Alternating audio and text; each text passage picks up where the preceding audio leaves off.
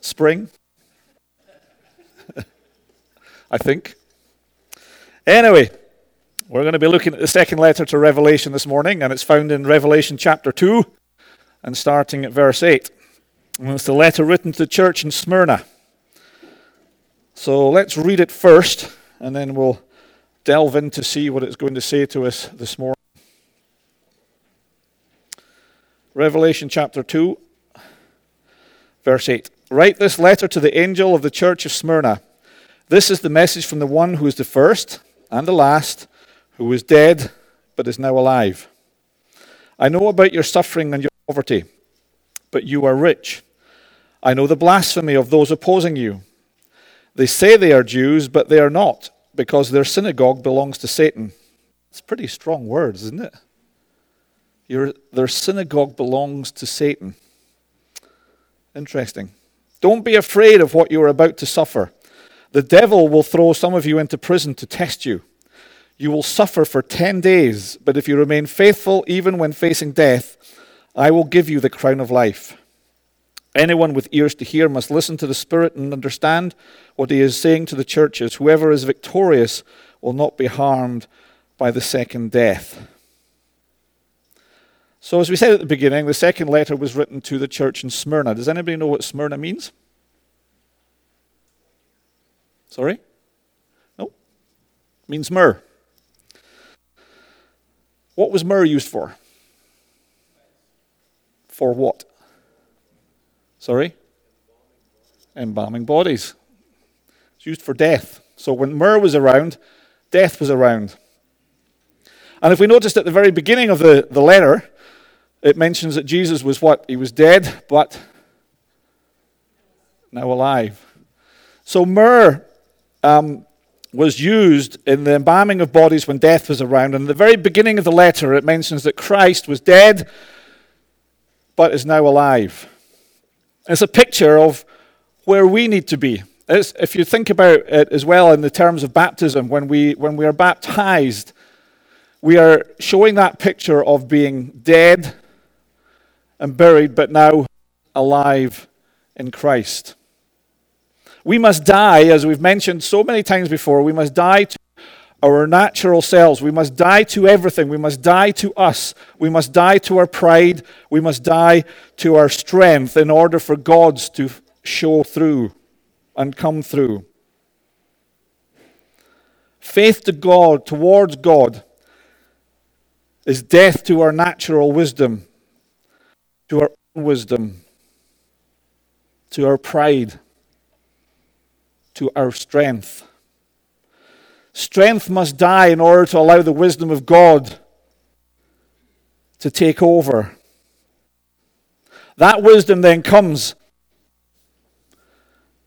and it encourages into works towards faith, works of faith that testify to our faith.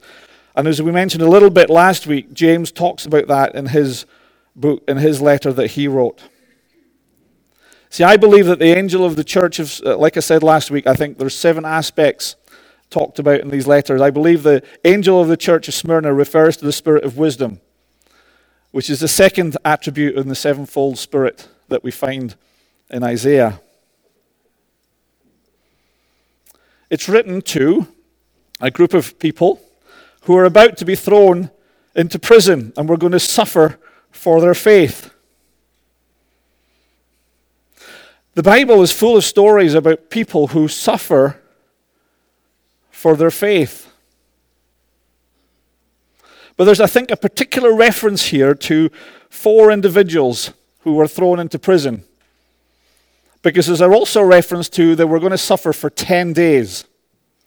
And if we look back to the story of Daniel, Hananiah, Mishael, and Azariah, do we know who they were?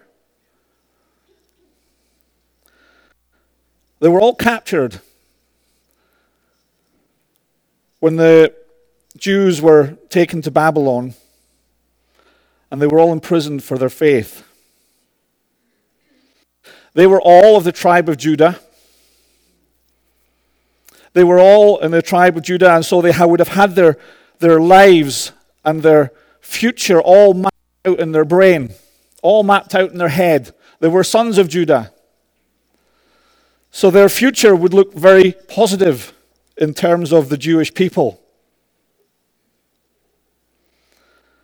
All the promises that God had given them, everything around them at this particular point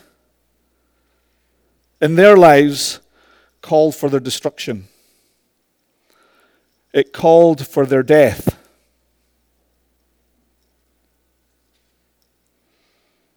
When they looked at their natural circumstances, they could see no future but for the promises that God had given them. A far cry from their expectations as sons of Judah. You know, so often in our own lives, our natural circumstances surround us.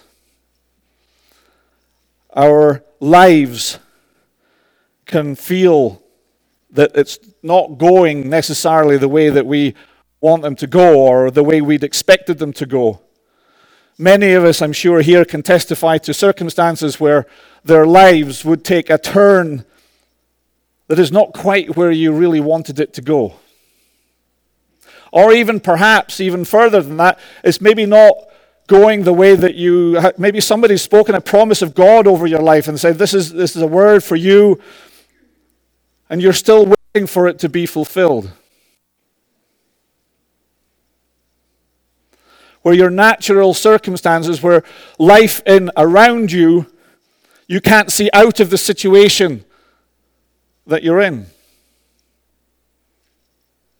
You know, life gets hard sometimes, doesn't it? Well, it does for me. Life gets hard sometimes.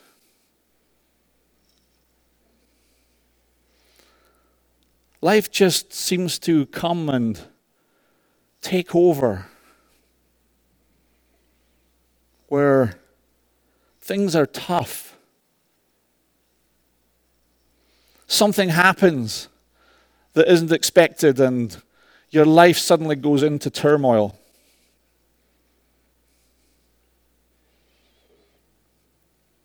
See, godly wisdom, I believe, allows us to see things as God sees them and not as we see them.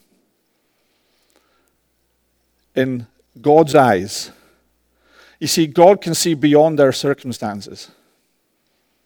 God's, God, can, God can see the beginning and the end because He is the beginning and the end. He can see beyond what's going on in our lives around us. He could see beyond what was going on in these four men's lives, thrown in prison for their faith, being told to bow to another king. See, God can see beyond our circumstances. And godly wisdom, I believe, takes us to that place where we can see beyond our circumstances, where we can see beyond what is around us. Godly, godly wisdom gives rise to faith. Faith to rise above our circumstances. Faith to step up into what God sees for our lives. As I mentioned earlier on, the number 10 here is quite significant too. 10 is symbolic of completeness. It's symbolic of the totality of a judgment of love. Ten Commandments sum up the love for God and for others. Daniel and Hananiah and Mishael and Azariah were all thrown into prison and challenged by their captors they were going to feed them on vegetables only for 10 days. And then they were to compare their appearance to that of the young, the youth of their captors. They were being tested. Their lives were a testimony of their faith towards God. Their lives showed that their love for their God was greater than the love for their own lives. Now, how many of us can say that in our lives? You see, what often happens to us, and I've been there, I've done it so many times, We get into these situations where we can't see out of and we say, Oh, woe is me. We say, Oh, woe is me. I'm stuck in this little box. I can't seem to fight my way out of what's going on around me, or my life has taken a turn that I didn't expect, and we all we curl up in our little box and we say, Oh, woe is me. God says here, though, He wants to give us godly wisdom to help us spring out of our box and say, I can see as God sees. I know my God is still there. I know that my God, and I trust my God. Regardless of what circumstance I am in, I trust my God.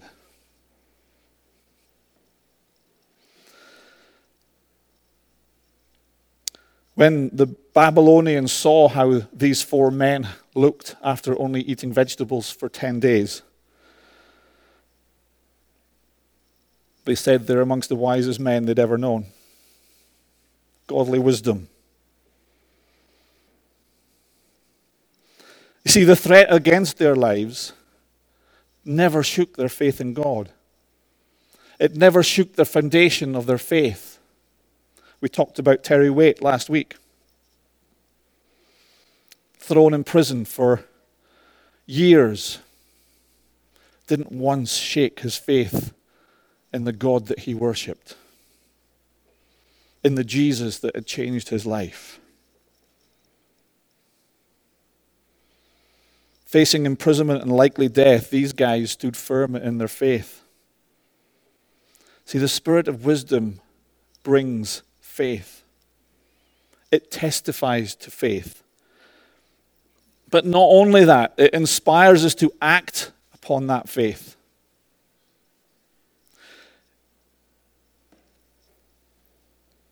Some people here today may be going through tough times, and I don't want to make light of them. But so often in our hard times, in our times when we can't see light at the end of the tunnel, we curl up and we become defeated. We curl up and we say, Where is my God? Does my God still love me? Because it's all about, of course, me. Folks, I want to challenge you this morning to say it's not all about me, it's not all about you, it's all about Him.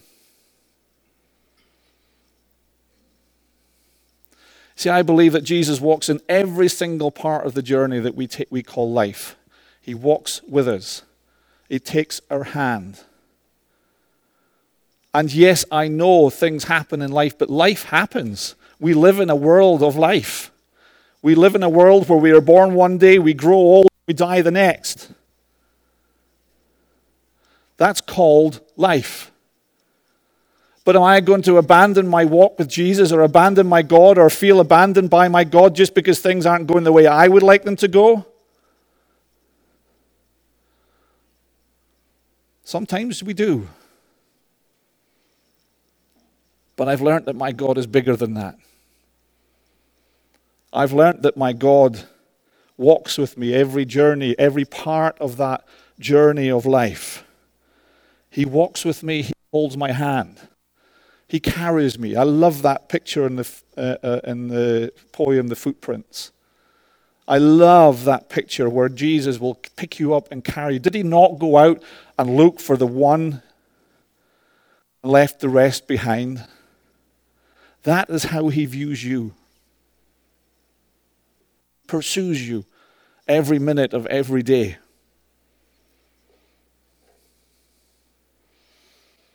Godly wisdom will inspire us to act on our faith, even when our natural circumstances around us testify to something different or dictate something different godly wisdom will bring out actions that testify to our faith. So, are we going to let our circumstances that are around us surround us and control our lives? Or are we going to say, actually, my God is way bigger than that? You see, we put God in this box. And as long as my God doesn't operate outside my box, which I've created, then I'm okay with that. But the minute we step outside, or God steps outside of that box, we get worried. We get concerned. Now, it's great to have discernment. But you see, these guys were stuck in prison. Their natural surroundings would tell them they were going to die if they did not worship another God. But yet, eventually, three of them got thrown into a fire, but yet their faith didn't falter. Are we prepared to get thrown into a fire for our faith? Maybe for some of us are going through what we see as a fire today. Rise above it. Don't let the fire consume you. Don't let the circumstances around you consume you. Rise above it. Your God is greater than your circumstances. Take action that speaks to your faith. Step out in faith. We've mentioned before that if all we do here in this place is what we can do in the natural without God, then who needs God? Who needs Him? You know, we all set our budgets, we all set our. Sorry, Rob. budgets is a typical thing to talk about, so you're, you're on the firing line today, but. you know, we set our budgets.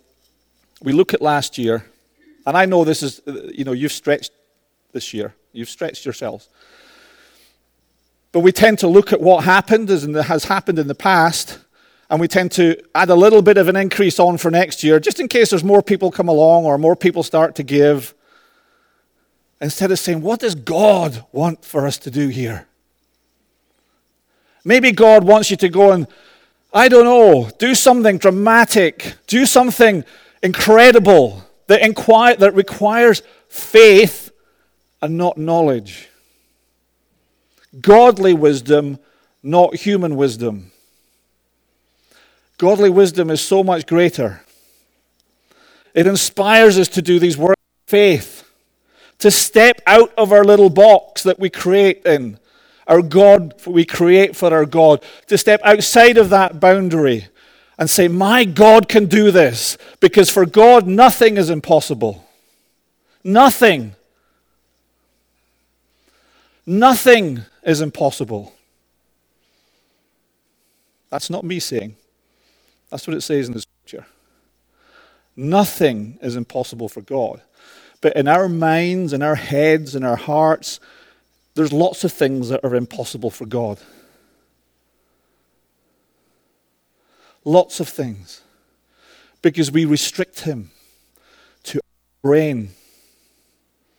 Godly wisdom says, open up our brains because there is nothing that is impossible for God. A godly wisdom inspires us to works of faith. And you know, faith is useless without works. So there's one side of the coin that says, yeah, we're all godly and spiritual, and then we're not doing anything. And there's the other side of the coin, we're doing lots of things, but our faith is, is not there because we're doing them in our own strength. James talks about it. We mentioned it a little bit last week, I think, in his letter. Dear brothers sisters, when troubles come your way, do you think we're the first people to experience troubles? What does he say, though? He says this consider it an opportunity for great joy. How many of you here, when troubles come your way, light up with a smile on your face and say, Hallelujah! I bet there's not many. But you see, if we did that, that would inspire faith to take us outside of our box into the place where God wants us to be.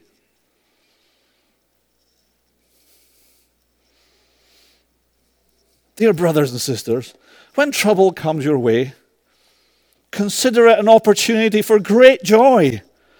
For you know that when your faith is tested, your endurance has a chance to grow.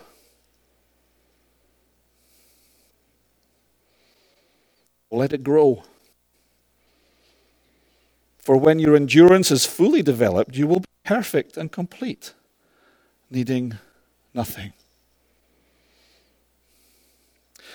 You see, in this world today, we surround ourselves with the world. We surround ourselves with things that make us feel comfortable, that make us feel complete.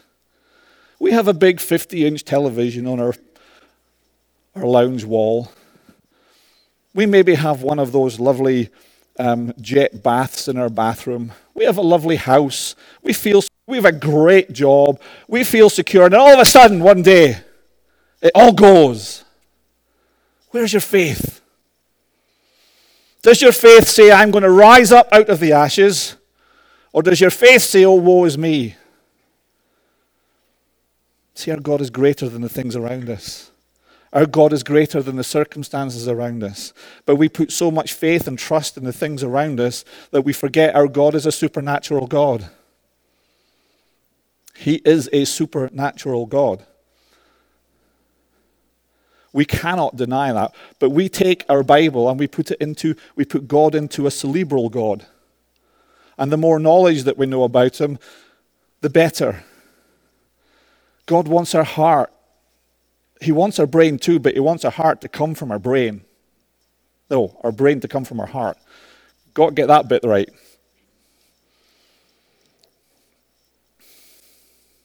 For you know, when your faith is tested, your endurance is a chance to grow. So let it grow. And for when your endurance is fully developed, you will be perfect and complete, needing nothing. If everything was taken away from us today, today, where would we stand with God? Would we say to God, God, have you abandoned me? Or would we say to God, God, I trust you no matter what? I call it faith no matter what. If you need wisdom, James says, ask our generous God. Our God is a generous God. He's not a mean God. He's not waiting for us to trip up and then point the finger and say, ah, ha, ha, got you. He's a generous God. He's a loving God. He's a God who is full of grace. Ask our generous God, and He will give it to you. He will not rebuke you for asking. But when you ask Him, be sure that your faith is in God alone. Do not waver, for a person with divided loyalty is as unsettled as a wave of the sea that is blown and tossed by the wind. Wow, how often does that describe our lives? You see, when things are going great, our faith is up here. Yay, God! You're with me. Everything's going out fine. And then something happens and our faith goes boom. And we go on this roller coaster ride that is like this. When things are great, they're great. When things are bad, they're bad. And our God is in the mix of this somewhere. God wants to capture our hearts. That no matter what circumstance that God brings or, or God allows to come our way. I'm not convinced He brings them, but He allows them to happen. No matter what circumstance that God allows us to go through, our hearts are fully captured by the Jesus that died on the cross and the God of the supernatural. That's what James is saying. We become like waves tossed by the wind. No wonder nobody doesn't want to follow Jesus out there because they see it. They see it. They look at you. They look at every one of us and they think, well, what is your God? Why do I, why should I bother coming to church when when I see you outside of this building, your faith is so weak? You're nothing. You have nothing that you're standing up for. You know, for all we say about the Muslim faith, I admire them because boy, do they stick to their faith. But when we leave this building, we're normal human beings, and we are normal human beings, but our life gets tossed back and forth by the waves. God is calling us to a wisdom and a faith that takes us above our circumstances, that we can see into the heavenlies and see what God has planned for our lives. And then to trust Him in it. Our faith should inspire us to action, even when our natural surroundings speak of the opposite. Never ever the other way round. See, we think our works will grow wisdom and faith. It doesn't work like that. I can go out of here tomorrow, reject my faith, and still good, do good works.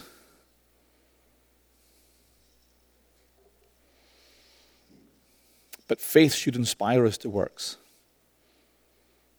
It should inspire us to do. James also says in the same letter faith without works is dead. Some may argue, he says in 2 verse 18, some people have faith and others have good deeds.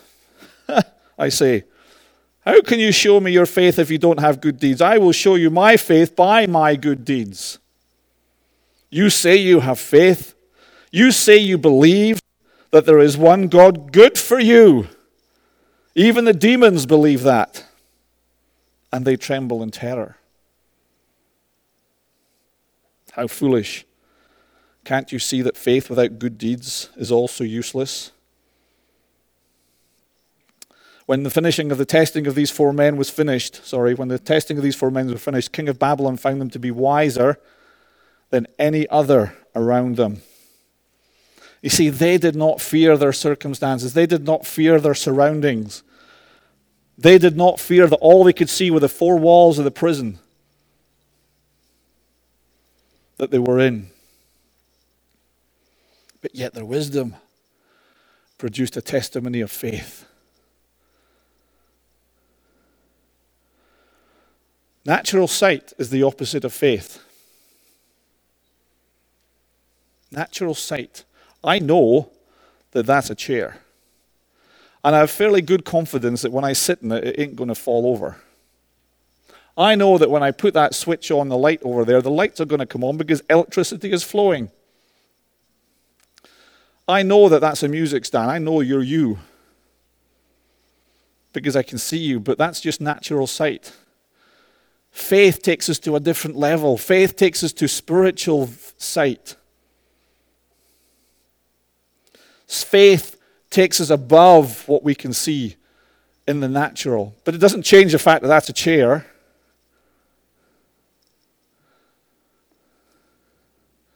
Our God is a supernatural God. These four men showed strong faith towards their God.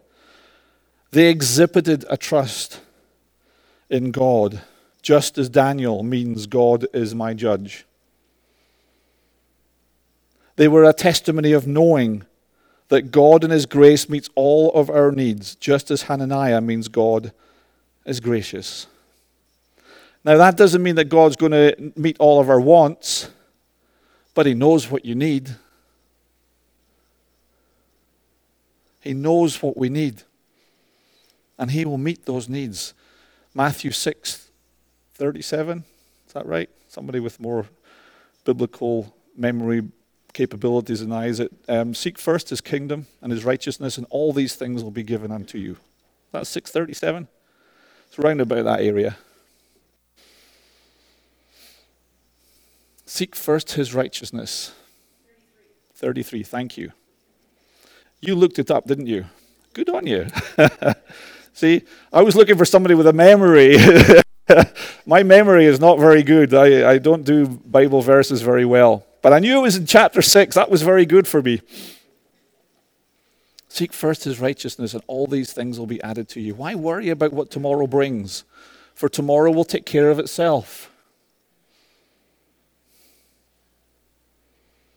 They showed awe and honor towards God, just as Mishael means God is awesome. This inspires us to serve him willingly. And they also revealed a dependency on God, just as Azariah means God is my help. And we know that his help comes as we empty ourselves of us. Empty ourselves of knowing. God does, what, doesn't want us to have him in a cerebral box. He wants to capture our hearts with everything that we have everything. You know, I don't know whether I've shared this story already, but when we first became Christians, the, the business that I was re- then running went bankrupt. Forgive me if I've told you this before, but it's, it's relevant to this story. And I'm not wanting to say that my life is a hardship. My life is far from a hardship. I love my life. But when we first became Christians, a few months after, I think it was about six months later, my business went bankrupt, and I said to God, God, I deserve more than this. Why? Why has my business gone bankrupt? I've just become a Christian. Surely I deserve a little bit more. But that's often the attitude we take.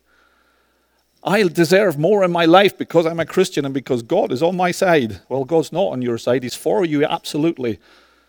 But not on all our wants and desires. He wants your heart.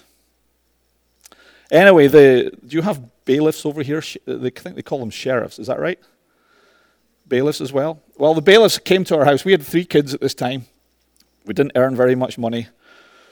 And the bailiffs came to our house and they priced up all our different pieces of furniture washing machine, television. What are we going to do without television with three kids? Good grief. And what are we going to do without a washing machine with the three kids either?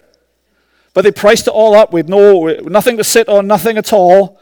And they advertised a sale in the local paper to say, come along to Gordon and Jackie's house and buy all their furniture next to nothing so that we can get some money back. And I tell you, I fought with God over that for days and days on end. I argued with him. I fought with him. I said, God, what the heck are you doing? How can we possibly manage without all this stuff? We've got three kids we're bringing up. I don't know whether there was a fourth in the way at that point. I can I get all muddled up now. But there were three kids, young kids in our house that we were trying to feed. My business had gone bankrupt, so therefore I had no job.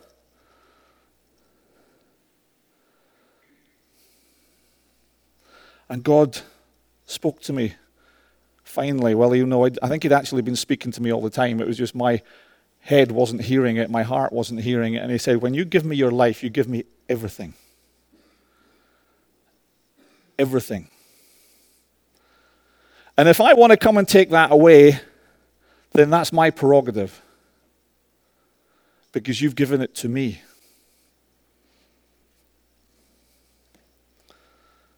And I finally realized that when we become, when we gave our hearts and our lives to Christ, I gave him my family. I gave him my home. I gave him everything that I possessed in the whole wide world. I gave him my wife. In fact, when I became a Christian before my wife, I lay in bed next to her when she wasn't a Christian, which wasn't probably a good idea. Day after, a couple of days after, and I said, Jackie, my dear, you've got to understand something. There's somebody more important in my life than you. Not a great thing to say to somebody who wasn't yet a Christian. She got up out of her bed, and two days later, though, she gave her life to Christ. See, I gave God everything. How did I make it over to Canada? Because I gave God everything. I gave him my little grandson who was dying in a hospital, born weeks early. I gave him to God. And I said, God, whatever happens, whatever happens, my faith and my trust in you will not waver. And after that sale had been advertised in the local paper, and after I got on my knees and said, Lord, you're right. You're right. For some unknown reason, and I still don't know to this, well, I do know the answer, but that sale never, ever, ever went ahead. Never went ahead. And kept some of that furniture for a good 10 years after that time. That, my friends, is a supernatural God That, friends, is the God that I believe in. That, my friends, is a supernatural God who can do miracles, who can perform healing. That, my friend, is the God that is outside the box. He's outside the box. Now, I admit to you that for the past 25 years, I probably haven't got it right all the time, even after that incident. But that day, God captured every part of my heart. I kind of try and grab some of it back from time to time. But God captured my heart. And I began a journey that has changed my life. See, if we die to ourselves, if we die to everything about ourselves, then Christ can come. Christ can come in. Open up these little compartments of our hearts that we haven't yet let God into. Open them up. Open them up. I don't know, some of you may be going through difficult circumstances today. Then just get down on your knees and trust Him. Trust Him. He has seen your, your life mapped out since the day He knitted you in your mother's womb, beginning to end. Trust Him. Like these men trusted in their God. All those who enter into the new covenant are granted new life. We have entered into a new covenant that grants us new life. We die and we're risen up again with Him. So we then have no fear of death. No fear of death.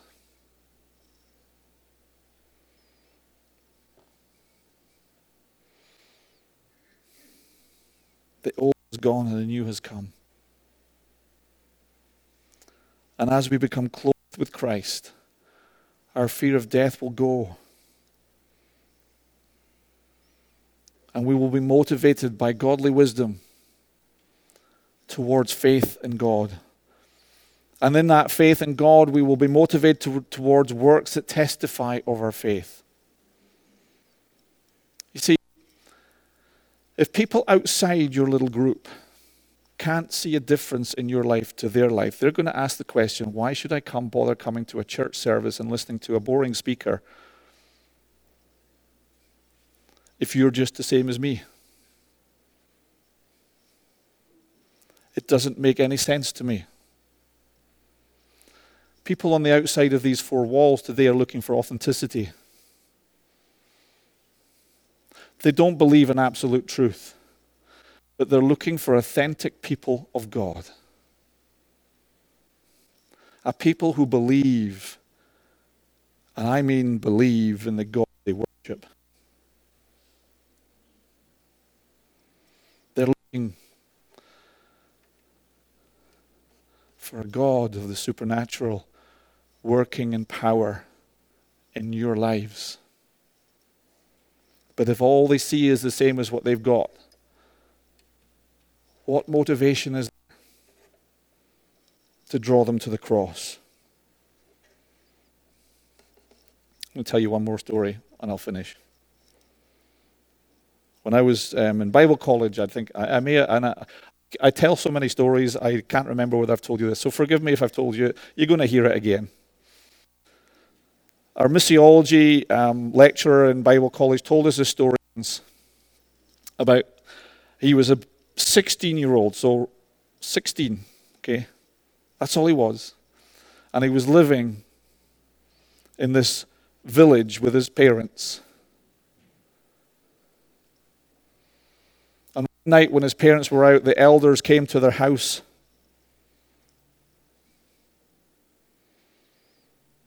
I think it was 16. He might have been a bit older. Anyway, he was a boy. The elders of the village came to the house and said, There's a daughter of one of our elders is dying. We have tried everything in our power to see healing come to this girl's life. I want you to come and show us that your God is more powerful than our God. What would you have done? Your response well would might well have been say, well, healing doesn't take place today because that was only in the Old Te- the New Testament for the beginning of the church. You might have said, heck, what the heck am I going to do now? You might have, me, hightailed it in the other direction, but they probably knew the jungle and the area better than I did. So they'd have probably caught me at some point. This young lad went with them. And he said, Help me, Jesus, because I don't, well, I don't know that he said that, but that's my simple prayer today. Help me, Jesus, because I don't know what I'm doing. That daughter was healed that night by a God of the supernatural. That daughter was healed by a God that says, My God, I am greater. I am who I am. And I am greater than all the gods you worship. As a result of that one miracle, that one supernatural act, that entire village came to Christ because they saw a God who was more powerful than the God that they worshipped. Folks, whether you believe it or not, people outside of those four walls here, they believe in gods. They have their own gods. And if all they see is a God that is similar to their God, but claims to be the greatest God, if all they see is this God that is similar to their God, they're going to think, well, why, does it, why, why do you have the truth? What makes you different to me? Now, we know we have the truth. I know we have the truth. But just take for a minute and look at it from their perspective. The king of Babylon was looking at those four men and telling them, Bow before another God. And they said, No, we won't do it.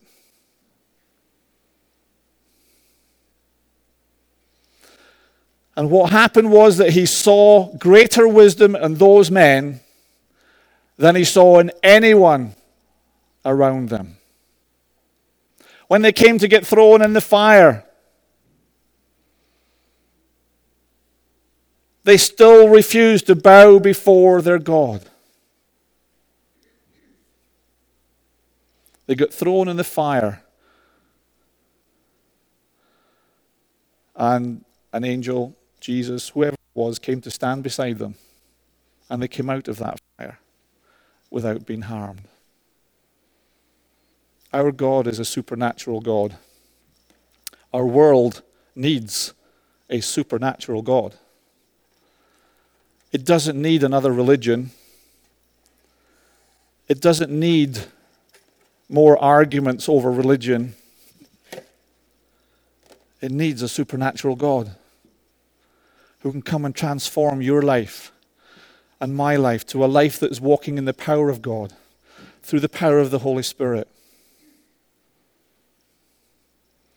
a life that says transformation has taken place in my life. That takes us from a cerebral faith to a heart faith that says nothing is impossible for God. So, whatever circumstance you are going through today in your lives, whatever pain you might be feeling in your lives today, your God is bigger than that. He's bigger. Why don't you simply stretch out your hand and let Him take yours? And I don't want to belittle anything that anybody is going through. That's not what I'm saying. But our faith should rise up and take us beyond our circumstances. That is godly wisdom. That is the wisdom of God. Guys, would you come back up for a moment?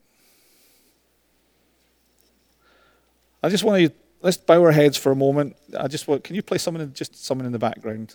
Thank you. Let's just bow our heads for a moment.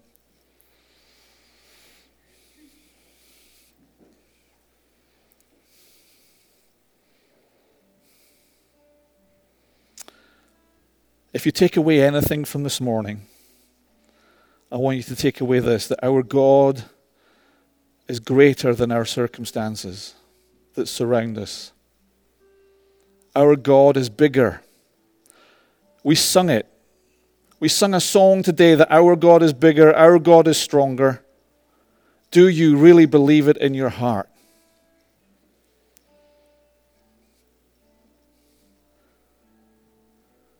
Our God is bigger.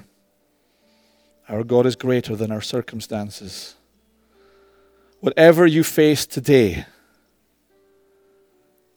your God is bigger. Your God is standing, holding his hand out to you today, saying, Just grab it. Grab my hand. Trust me. Trust me with everything you have.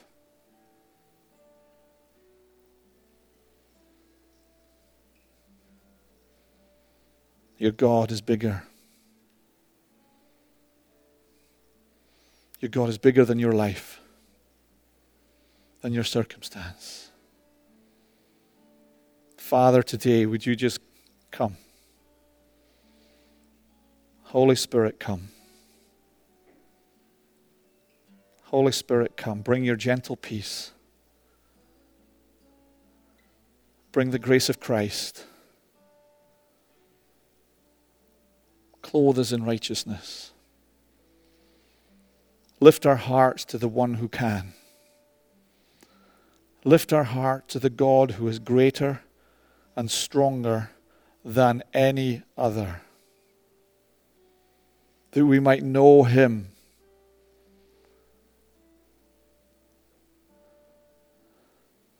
That we might know him in this deep place in our hearts. Jesus, would you come and capture every part of our being today?